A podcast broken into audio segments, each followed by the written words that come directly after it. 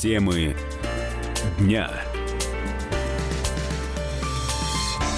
Приветствуем всех, кто слушает радиостанцию «Комсомольская правда» и в Москве, и в других городах вещания. И в течение ближайшего часа мы с вами успеем обсудить следующие темы. Ну, во-первых, э, поговорим о поджоге уникальной деревянной церкви 18 века в городе Контабака, Республики Карелия. Там появляются новые подробности. Наш спецкор побывал на месте событий и пообщалась с родственниками парня, который устроил этот поджог. А также мы с вами лих прокатимся на такси, но пока только в Москве предложили ввести в законодательство законодательство требования для таксистов работать только с российскими правами, а там, глядишь, и на другие регионы эта инициатива столичного мэра перекинется. Еще мы с вами обязательно обсудим свадьбу Натальи Поклонской. Почему тайна? С чем это связано и только ли тайна личной жизни тому причины или есть какие-то другие обстоятельства, о которых Наталья Поклонская никому не сообщает. Ну и в финале э, посмотрим, как развивается скандал. Лайма Вайкули не хочет ехать в Крым. Темы дня. Ну а сейчас э, я приветствую в нашей студии редактор отдела экономики «Комсомольской правды» Алексея Боярского. Леш, добрый вечер. Добрый Здравствуй. вечер. Да. И, естественно, с тобой мы будем обсуждать, э, что у нас происходит с колебаниями курса валют, то, зачем э, мы следим уже на протяжении нескольких дней. Ну вот, сегодня, похоже, ситуация начала несколько улучшаться, о чем, кстати, и сказал в своей оценке экономист, ведущий программы «Личные деньги» Михаил Делягин ситуация нормализуется. Валютный рынок действительно на прошлой неделе вскипел, и на прошлой же неделе и выкипел. Немножечко вчера поболтыхался, сегодня а доллар снизился на рубль. Я думаю, что можно немножечко подождать, пока ситуация нормализуется. Потому что была большая паника, когда люди не а, почитав, о чем идет речь, поверили нашему либеральному медиа и, соответственно, поверили в том числе участники рынка. А это дело вредное, о чем, в общем, все мы знаем на собственном горьком опыте. Ну, э, ты знаешь, есть в этом определенная логика. Я объясню, о чем, собственно, э, говорю. Дело в том, что э, если действительно никаких там серьезных обоснований под вот таким резким падением рубля нет, то, например, вот сегодняшняя информация о том, что Конгресс США опубликовал текст законопроекта о новых антироссийских санкциях, должен был вызвать, по идее, да, еще одну волну падения рубля, однако этого не произошло. Значит, есть какие-то другие Э, причины, которых мы не понимаем, почему это происходит? Ну, другие причины, разумеется, есть по поводу текста, который опубликовал Конгресс. Ну, то есть, собственно, это тот текст, который обсуждался, еще не будучи опубликованным. Угу. И, судя по всему, ничего нового они там не написали, поэтому рынок никак и не отреагировал. А, значит, почему упал рубль? А, фундаментальные причины, ну, во-первых, вот, вернее, почему он сейчас поднялся, нефть чуть-чуть подорожала, рубль чуть-чуть подорожал. А, значит, то есть мы вернулись к старой закономерности. Значит, почему рубль падал? Ну, во-первых, э, на самом деле, вот нашему правительству ну, выгоден дешевый рубль. Поэтому, потому что чем дешевле рубль, тем больше у страны рублей, которыми они нам заплатят зарплату бюджетникам, потратят на все проекты. То есть, э, Прости, пожалуйста, эта логика действует для любой страны или России исключение? Просто эта логика смотрим... действует для любой страны. Хорошо, конечно. мы смотрим, что происходит в Турции, когда вот это рекордное обрушение э, лиры вызвало, ну, мягко говоря, не очень приятные ну, последствия. Ну, сжигаем доллары, сжигаем ну, евро. Так, ну, там рекордное обрушение лиры. Да, там, а, по-моему, вот, более 40%. Есть, ну, конечно, ну, то есть, понятно, да, вот когда так немножко, ну, немножко mm-hmm. у всех подку- откусили, там, вот пока это не перешло в режим паники, там, обвала, когда это вообще валюта уже никому не нужна. Значит, э, а, то есть, в общем, на самом деле это выгодно. А Центробанк, в общем, приложил к этому руку, потому что они покупали, значит, скупали доллары, вот, выбрасывали рубли на рынок. И... Зачем Центробанк скупает доллары? Ну, Центробанк скупает доллары для того, чтобы для, для каких-то своих манипуляций, uh-huh. там, значит, он там там для, условно говоря, стабильности, стабилизации общей системы. Значит, но, соответственно, чем больше на рынке предложения рублей, тем рубль дешевле. Вот. А, соответственно, что будет дальше? Тот вопрос, который волнует всех. Значит, э, реально никто не знает, что будет дальше. То есть э, пока, то есть исходя из расчетного курса, то есть исходя из там прогнозов по цене нефти, который, видимо, mm-hmm. выполнялся, А рубль не должен был стоить столько, сколько он стоит сейчас, то есть он не должен был так упасть. Значит, почему он упал? Ну вот участие Центробанка, э, санкции и главное, что отток э, инвесторов, то есть, условно говоря, там, ну как, как любят говорить аналитики, рынок был перегрет, значит, инвесторы ушли, э, значит, ушли не только из России, из других развивающихся рынков, упали все валюты, ну вот турецкая лира упала там больше всех там, ну и так далее. Но, тем не менее, мы понимаем, что если падают какие-то валюты, значит, к этому, наверное, кто-то прикладывает руку. Ну, смею мы... я предположить, то, что турецкая лира упала не сама по себе, а, так же, как Инвестор, наверняка и российская Инвесторы ушли из Турции, и, не, и никому турецкая лира там из иностранцев не нужна, поэтому ее ну, перестали покупать. Я не понимаю, как одномоментно, вот э, они говорят, так, все, у нас паруса э, по ветру, мы уходим. Ну, что значит уходим? Уходят... А проекты долгосрочные, Нет, а обязательства, речь, а контракты по, и прочее, прочее. Под словом инвестора mm. подразумевается, по большому счету, спекулянт, который... А, инвести... ну так тогда же какие-то да, инвесторы. Ну, они называются инвесторами, да, они инвестируют в какие-то там ага. Э, производные от производных финансовые инструменты, там, которые тут даже не выговорить по радио. Значит, и а, там, то есть ушли спекулянты, условно говоря, там с рынка там, развивающихся стран на, на американский рынок. Соответственно, доллар подорожал. А значит... Э, Что тому стало причиной? Все-таки санкции очередные, которыми э, уже нашу страну обложили э, значит, по самую макушечку. Значит, что касается, значит, смотрите, теперь, угу. если а, значит, инвесторы будут возвращаться постепенно, угу. то самые, значит, соответственно, и рубль, и другие валюты будут постепенно, опять же, возвращаться, там, будут подрастать. Значит, но что конкретно будет у нас, как это все будет дальше, а, по большому счету непредсказуемо. Хорошо, Лидия, вот, объясни... и более да. того, mm. и более того, мы не знаем, а, как будет себя вести в этой ситуации правительство. Ну вот, условно говоря, сейчас курс 66. Mm-hmm. Значит, там в бюджет был заложен какой-то там для исполнения бюджета, допустим, я не, mm-hmm. там был заложен там курс 55. Значит, э, то есть правительство получило, Минфин получил офигенную фору. А значит, э, готов он ей, ее вернуть, там, ей пожертвовать или нет, мы не знаем. Хорошо, тогда объясни, пожалуйста, вот э, в э, сегодняшнем тексте законопроекта о новых антироссийских санкциях э, есть, во-первых, ну, понятно, санкции против крупнейших российских банков с государственным участием и сенаторы предложили запретить американским инвесторам любые транзакции с новым суверенным долгом России срочностью ну, более 14 дней. Вот что это означает? Насколько это опасно для нашей экономики и для каких-то ну, э, перспектив Значит, определенных финансовых? Ну, ну, это не опасно для нашей экономики. Mm-hmm. Что такое суверенный долг? Это облигации федерального займа, государственная облигация, которую выпускает, значит, соответственно, Россия и в который имеет право вкладываться там кто угодно, в том числе американские вот эти вот инвесторы, которые по сути спекулянты. Uh-huh.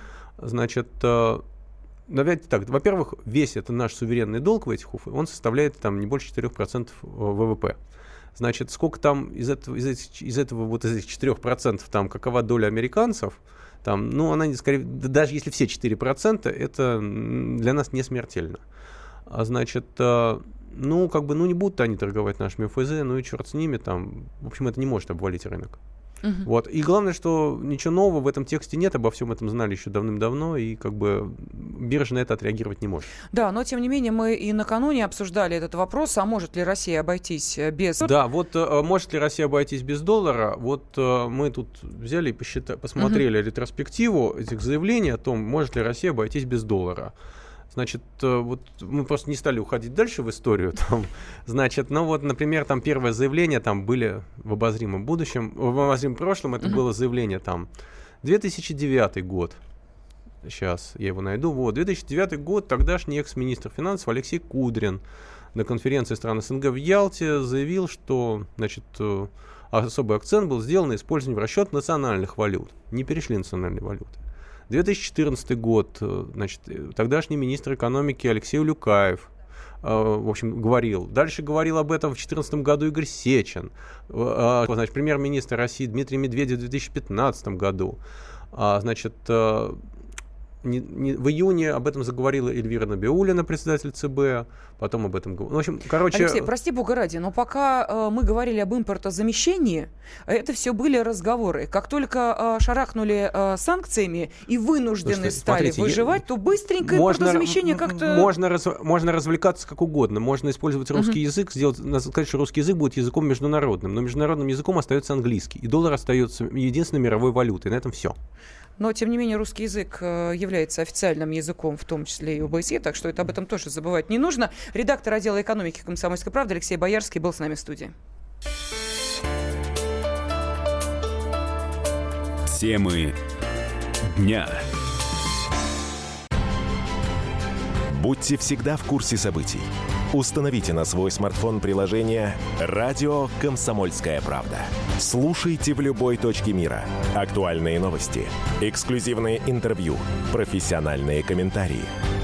Доступны версии для iOS и Android. «Радио Комсомольская правда». В вашем мобильном.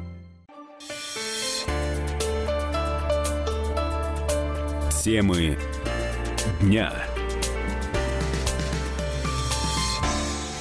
Мы продолжаем все вместе обсуждать самые значимые темы и события сегодняшнего дня. И сразу прошу прощения наших внимательных радиослушателей, когда сказала, что э, русский язык имеет статус официального в ОБСЕ, не в ОБСЕ, а в ООН. Конечно, немножечко говорилось. Э, статус русского языка был закреплен в этой организации. Русский является одним из рабочих языков. Но сразу вот исправляю свою оплошность. Но хорошо бы, конечно, чтобы э, на русском говорили, а еще лучше с русскими правами, российскими точнее, э, ездили таксисты. Вот э, этот вопрос э, достаточно остро стоит, ну, в частности, для таких больших городов, как э, Москва. Я уверена, что Екатеринбург, Санкт-Петербург, другие крупные города, э, города-миллионники прекрасно э, понимают, э, что такое проблема, когда человек не просто не знает города, по которому ездит, он еще и ездит с, пра- э, с правами совершенно другого государства. И э, мэр Москвы Сергей Собянин обратил на эту проблему внимание и предложил ввести в законодательство требования для таксистов работать только с российскими правами. Вот сейчас в студии автообозреватель «Комсомольской правды» Кирилл Бревдок. Э, Кирилл, приветствую тебя, здравствуй. А, добрый, добрый да, день. Да, ну, в общем, добрый. А, скажи, пожалуйста, что э, это может изменить в жизни эм, жителей больших городов, которые пользуются услугами такси? Ведь, если я не ошибаюсь, э, уже была такая волна инициатив, которая была сопряжена с тем, что, например, управлять общественным транспортом с правами другого государства нельзя. Я права или нет? У нас все время какие-то инициативы возникают, и они выглядят здраво, но а, опять-таки э, возвращаясь к вопросу о том, а, чем грозит э, такое нововведение для жителей российских городов, могу сказать, что сразу же изменится цены на такси, потому что а, будут э, введены ограничения по количеству лиц, которые могут быть допущены к управлению такси, соответственно, возникнет дефицит рабочей силы. Русские не очень хотят водить такси, предпочитая заниматься какими-то более а, на их взгляд, важными делами. А, и, соответственно, этот рынок труда отдан а, в основном трудовым мигрантам. И если которые, разумеется, ездят в России по своим правам, наше законодательство это допускает. Если им запретят водить такси, работать по найму, используя свои права как инструмент а, для работы, то, соответственно, мы столкнемся с проблемой, когда возникнет дефицит рабочей силы, а, такси опустеют, а, и, ой, соответственно, цены... Ой, ой, ну, Кирилл, ну что за такси ну, не опустеют? все, не все. Э, я умоляю, жителей других регионов нашей страны, не только больших городов, привлекают в том числе и заработки в качестве таксиста. Они здесь отлично работают, ребята с хорошим русским языком и явно с российскими правами. И тех, о ком мы сейчас говорим, мне кажется, становится ну, э, гораздо меньше сейчас. Вот такой естественный отбор, он происходит сам по себе, по одной простой причине, что у тебя, как, э, например, у пассажира такси, есть возможность выбрать среди прочих ограничений, которые ты накладываешь на автомобиль, на поездку, в том числе и выбрать э, таксиста. Разве это не так? А, ну, те агрегаторы, которыми я mm-hmm. пользуюсь, а я пользуюсь, как правило, самым распространенным агрегатором. Я тоже им а, пользуюсь. Я, там, наверное, есть такая опция. Я в дебри этой программы mm-hmm. не залезал, а, поэтому у меня, в общем, все стоит по умолчанию. Единственное, что а, я не помню, делал я какую-то отметку, я не люблю, когда курящий салон, вот это вот все мне mm-hmm. очень противно. Но а, такие машины мне давно не попадались, а, откровенно говоря. А вот русских водителей я не видел действительно уже приличное время, при том, что, ну, не скажу, что я очень активно пользуюсь такси, но часто, ну, иногда приходится это делать. И вот из последних нескольких раз я могу вспомнить, наверное, только одного таксиста из пяти, который действительно э, выглядел э, человеком вполне себе русским. Остальные э, по-русски говорили так, весьма с серьезной натяжкой. Кстати, вот э, говоря о своей инициативе, мэр Москвы э, сказал, что э, агрегаторы могли бы, ну, это на будущее, да, указывать в мобильном приложении, какие права у водителя, который берет заказ. Ну, ну, не права в смысле права и обязанности, а права корочки. И тогда сами пассажиры, вот по логике э, Сергея Семеновича, могут решать, хотят они ехать с водителем, у которого права не наши, или нет. Вот я этот вопрос хочу сейчас нашим радиослушателям задать. Вот вы, э, если бы такая опция появилась в выборе э, такси, вы бы захотели сесть в автомобиль, которым управляет человек с правами, выданными не в нашей стране. Алексей из Москвы нам дозвонился. Алексей, здравствуйте. Здравствуйте, э, Алексей, да. Я хотел сказать, что вот я совершенно не согласен по поводу того, что там не хотят работать и так далее. Значит, э, я с удовольствием пошел в такси работать и одно время работал. Значит, э, но конкурировать с людьми, которые живут в машине, которые, которым э, ничего не нужно э, оплачивать здесь, не содержать семью здесь, не платить за квартиру и тому подобное, так сказать, значит, э, конкурировать с ними и говорить, что вот раз ты не выдерживаешь конкуренцию, значит, то, соответственно, так сказать, э, э, Алексей, простите, а в чем эта конкуренция выражается? Вот можете объяснить, что а значит не выдерживаем конкуренции? Вам, а я вам объясню, в чем это выражается. В том, что значит, они могут э, возить именно дешевле. То есть, с одной стороны, это правильно, что цена должна подняться, но за любую услугу, за любой товар должны платить определенные деньги. И работа такси, это тоже, так сказать, водитель работа. Это не дешевая работа. А э, когда у нас получается так, что э, в такси идут вот, э, что называется, купил права и поехал, еще и за границей где-то, вот таджики, э, узбеки и так далее, тому подобное. Как они права достают, вообще непонятно. Uh-huh. Я езжу с утра до вечера по Москве, я наматываю по Москве 230 километров в день на другой работе сейчас. Я работаю в доставке. И вижу, что очень много ребят русских ушло из такси в доставку потому что там хотя бы не берут этих товарищей. Понятно. Потому... Спасибо огромное. Да, спасибо за ваш комментарий. Мы благодарим и Алексея, который принял участие в обсуждении этой темы, ну и автообозревателя «Комсомольской правды» Кирилл Бревдо. Посмотрим, а, как инициатива мэра Москвы будет воплощаться в жизнь. Вновь ночи без сна, снова весна, проехалась в московском такси.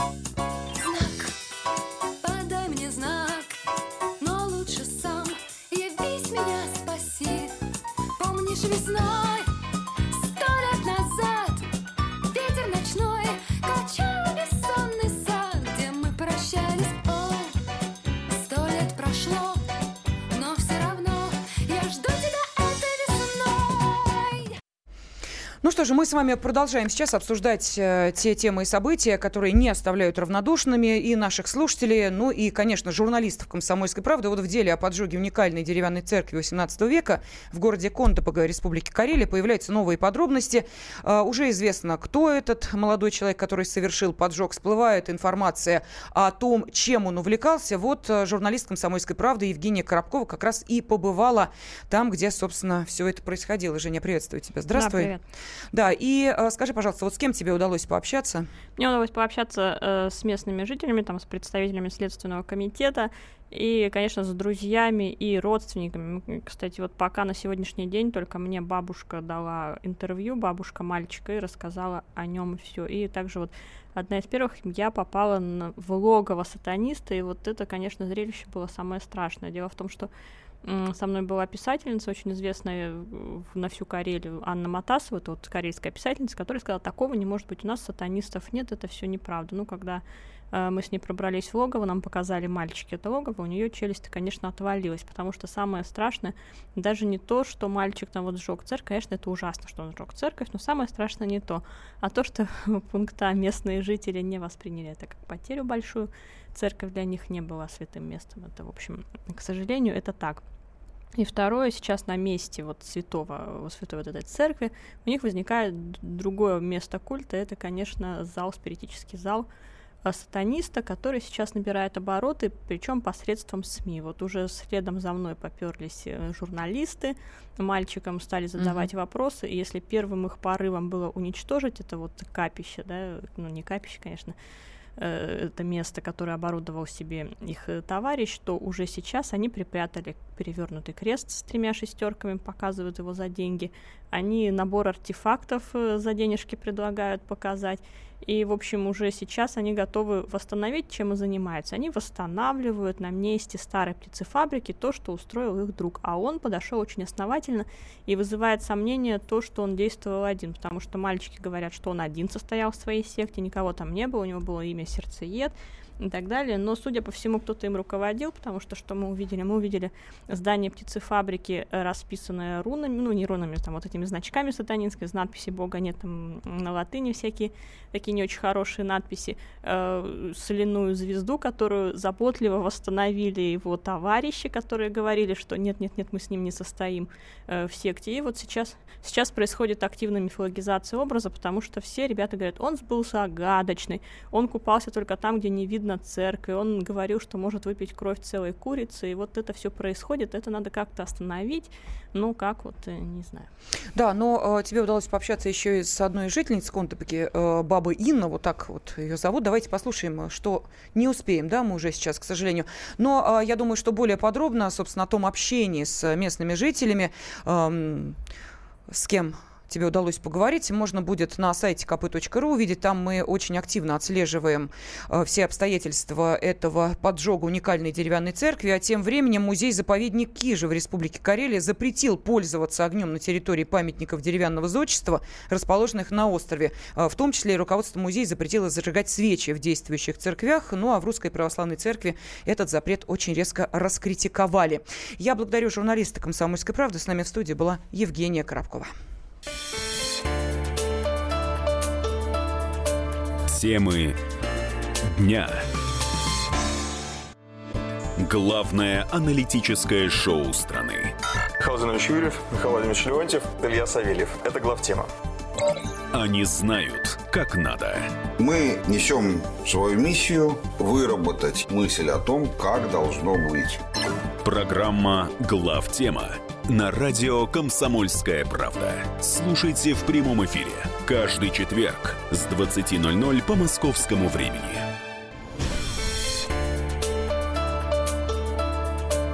Темы дня.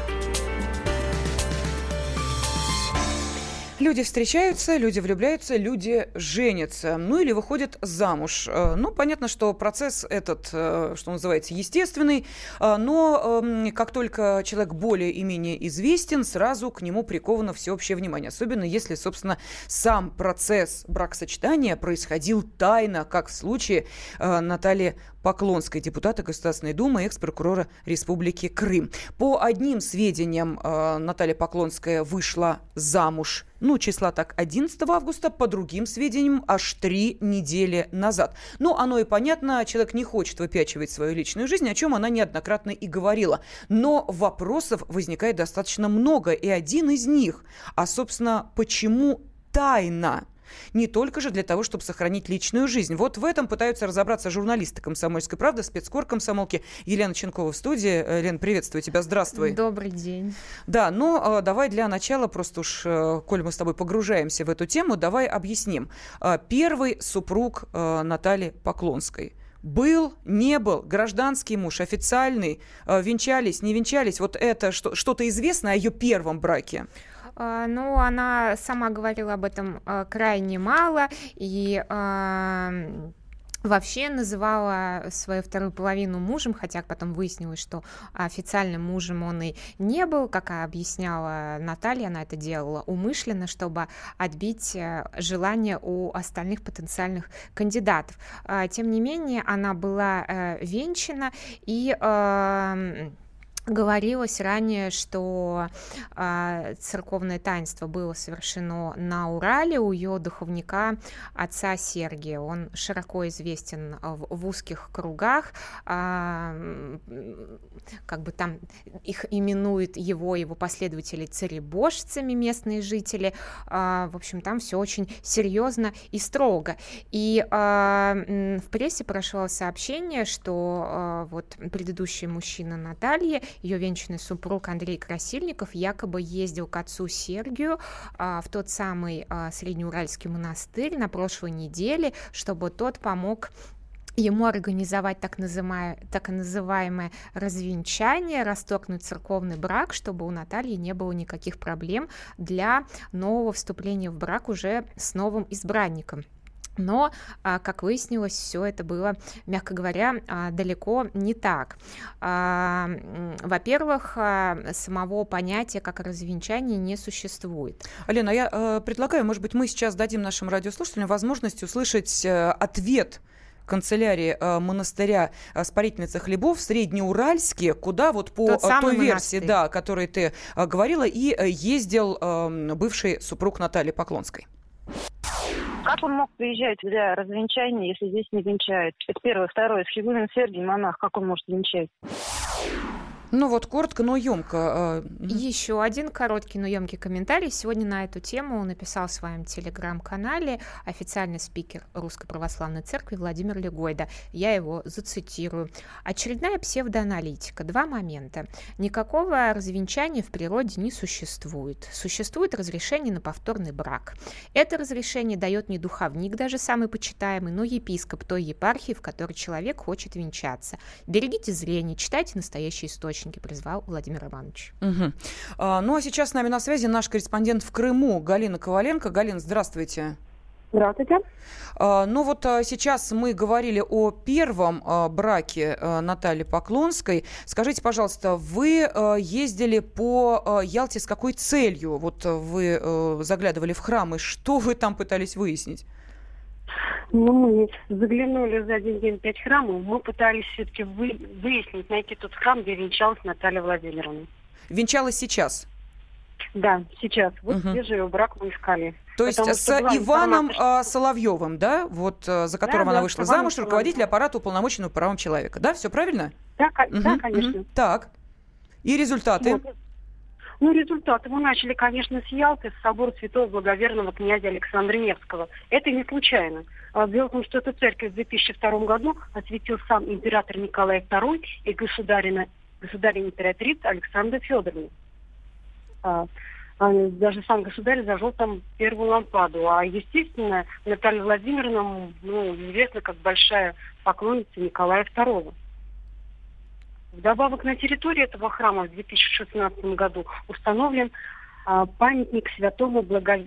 а, святому Старосотерцу а, цесаревичу Алексею Николаевичу. Такой, кстати, трогательный памятник, потому что там дата житы, жизни 1904-1918 года. Ну, там нам сказали, посмотрели книги, сказали, что нет. Наталья Владимировна там не было, не венчались. Лен, сразу, а, простите, Галин, я буду а, вопросы задавать угу. Елене Ченковой. Лен, скажи, пожалуйста, а журналистам вообще дают сведения о том, кто венчался, кто, я не знаю, там, крещение принимал? Эта информация открытая? А, вообще-то нет. И всячески в патриархии ранее мне подчеркивали, когда я по другому поводу их терзала, когда Алла Борисовна повторно венчалась уже с Максимом Галкиным, мне специально подчеркнули, что венчание является вопросом частной жизни людей, и комментировать это может либо сама пара, либо только священнослужитель, который совершал таинство.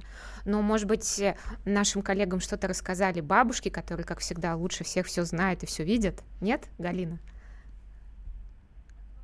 Галина, куда же вы исчезли? Мы так хотели вас спросить о том, да, что э, действительно, Лента абсолютно права, то, что не могут э, рассказать... Э, Священники э, могут никому ничего не должные бабушки.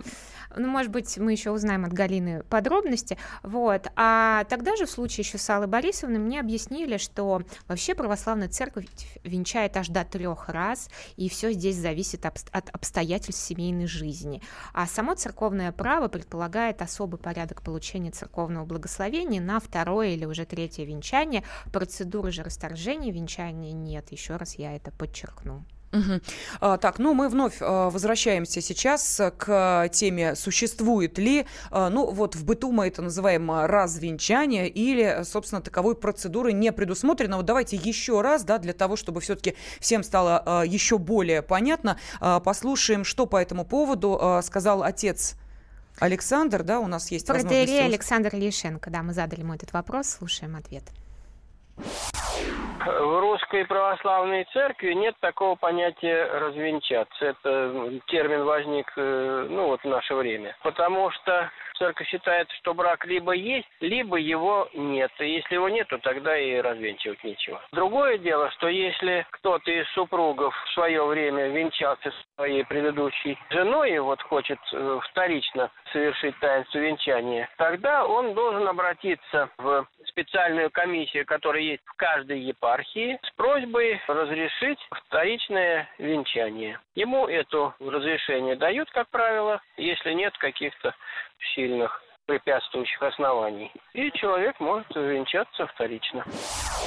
Ну, а к нам вернулась наш корреспондент в Крыму Галина Коваленко. А, Галин, слышите нас?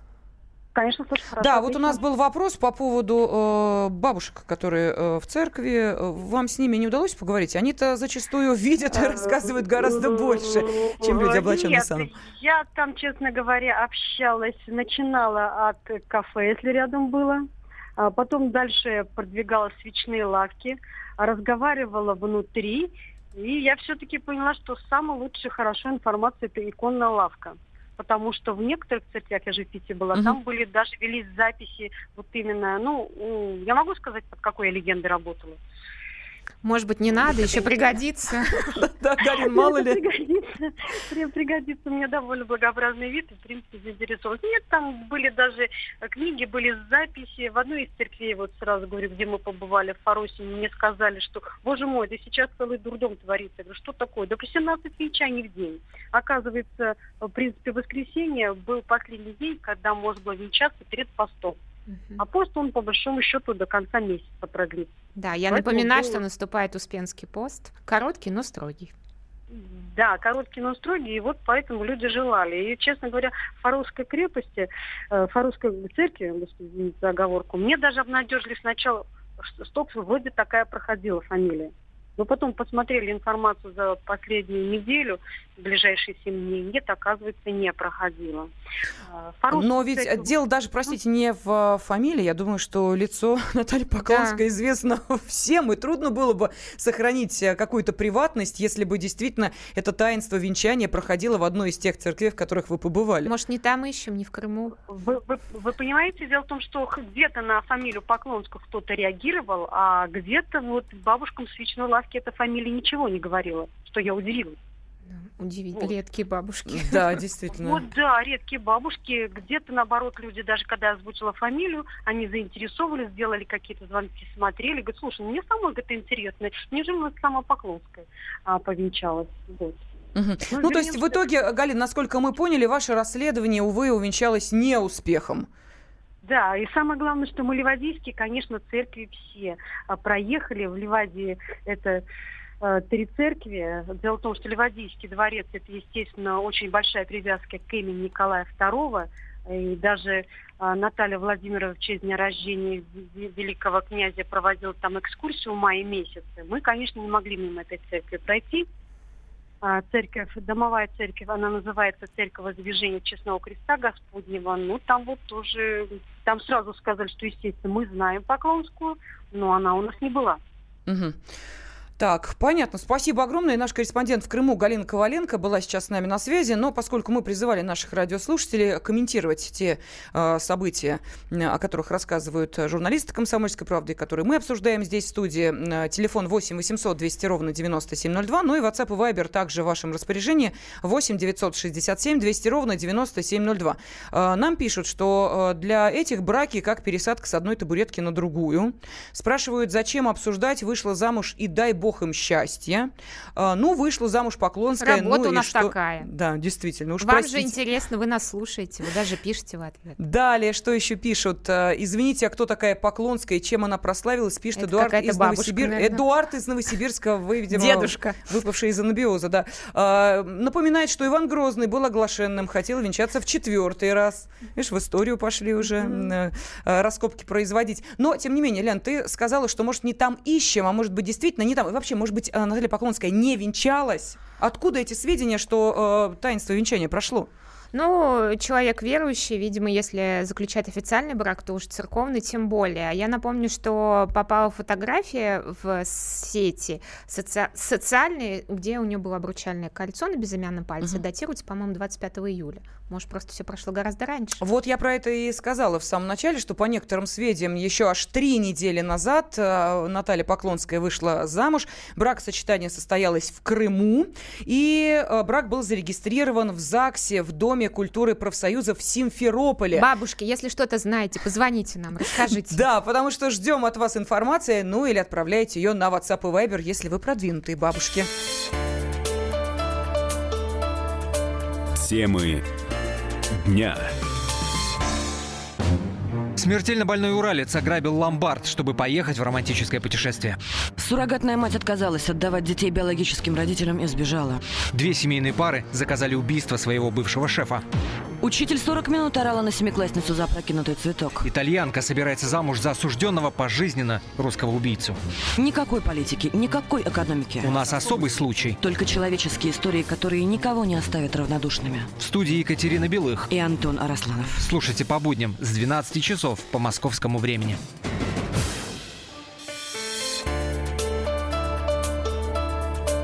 Темы дня.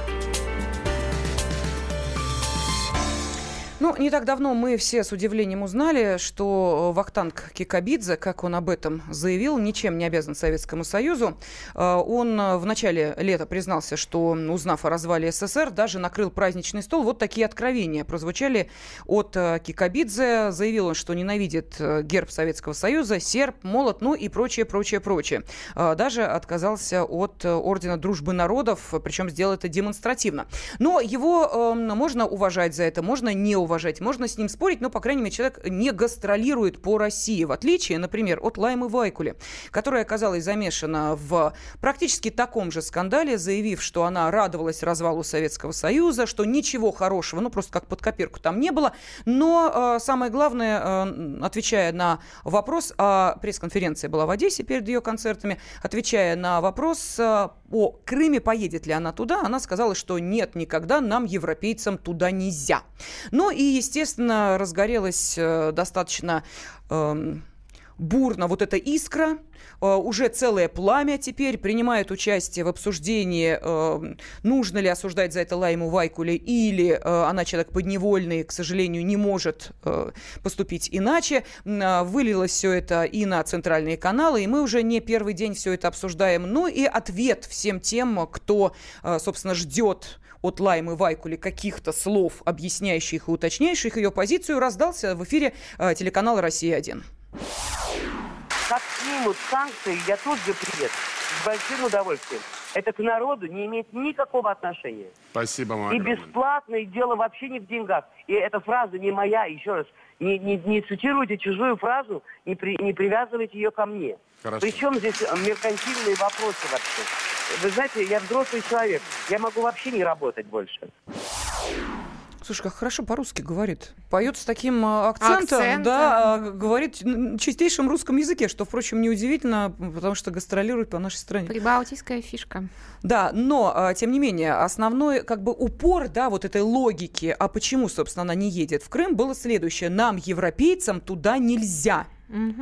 А, это заявление публично разоблачил глава комиссии Совета Федерации по информационной политике, известный телеведущий Алексей Пушков.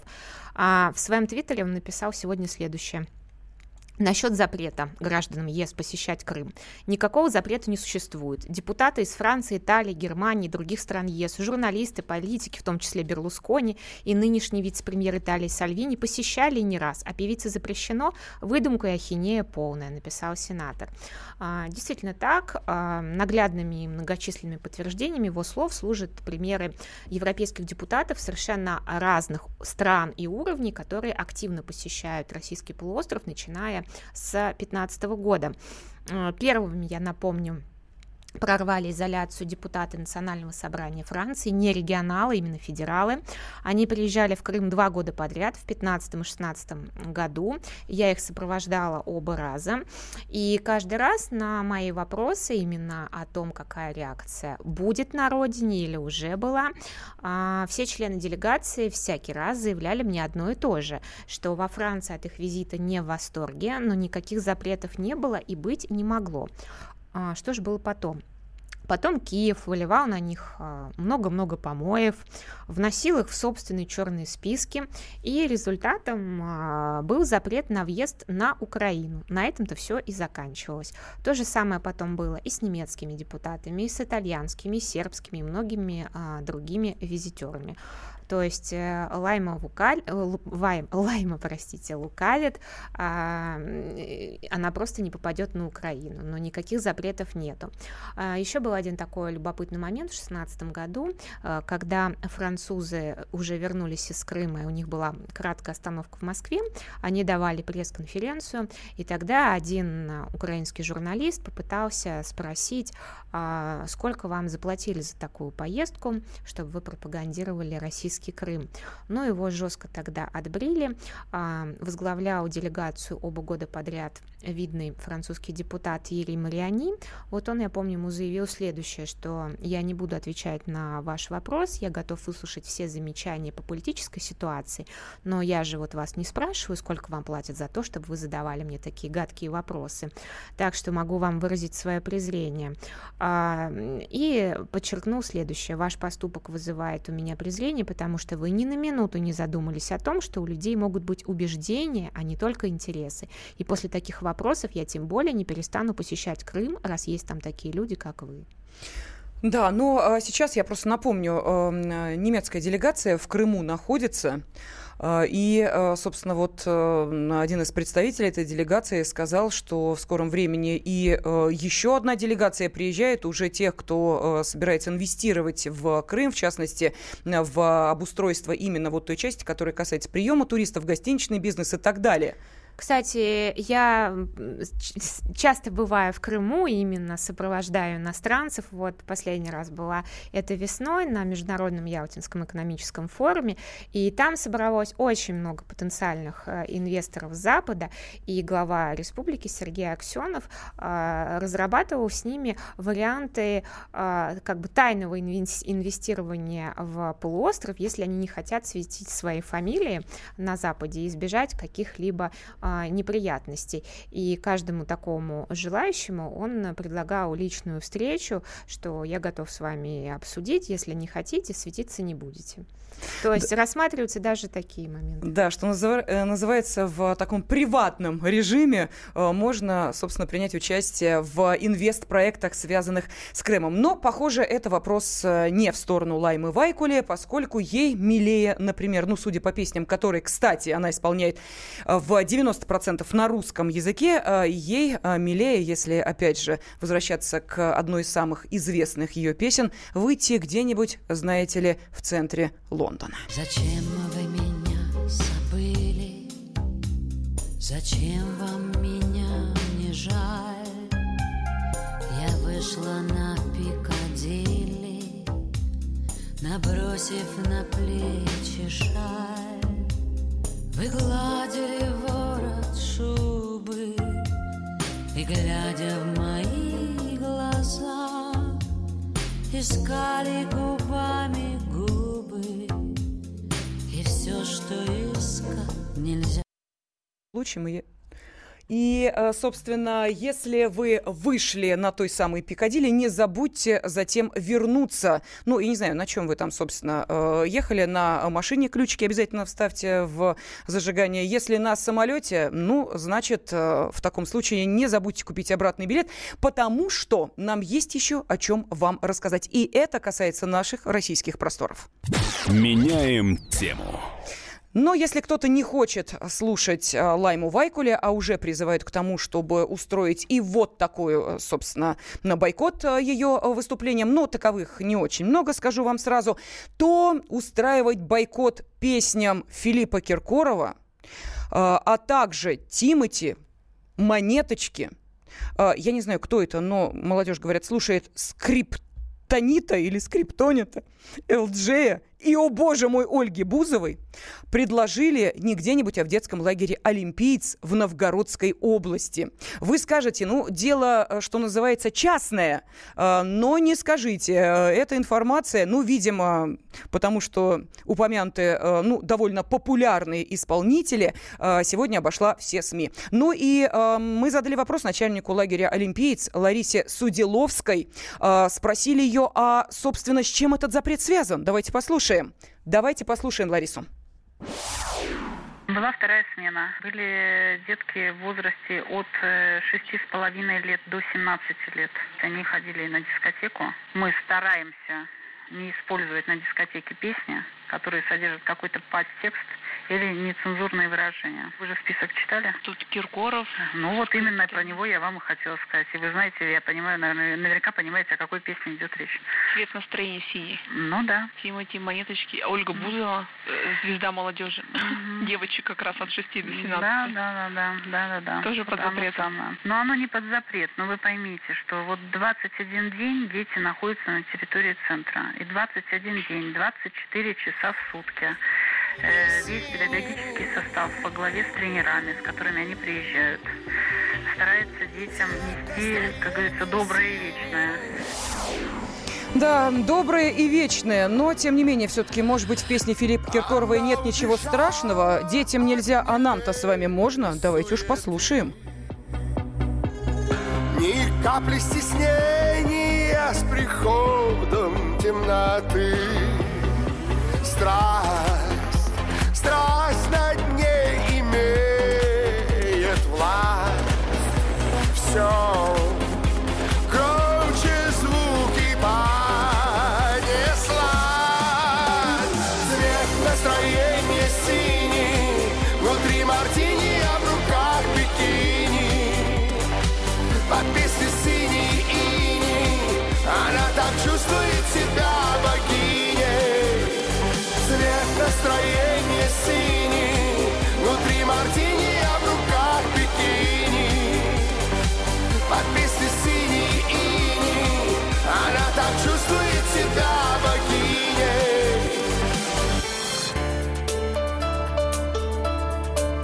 Темы дня.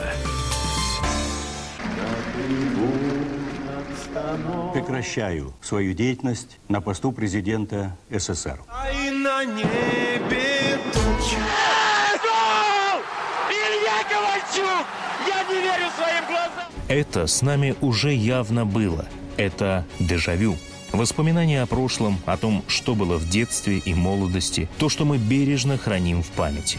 Программу «Дежавю» слушайте по будням с 11 вечера по московскому времени.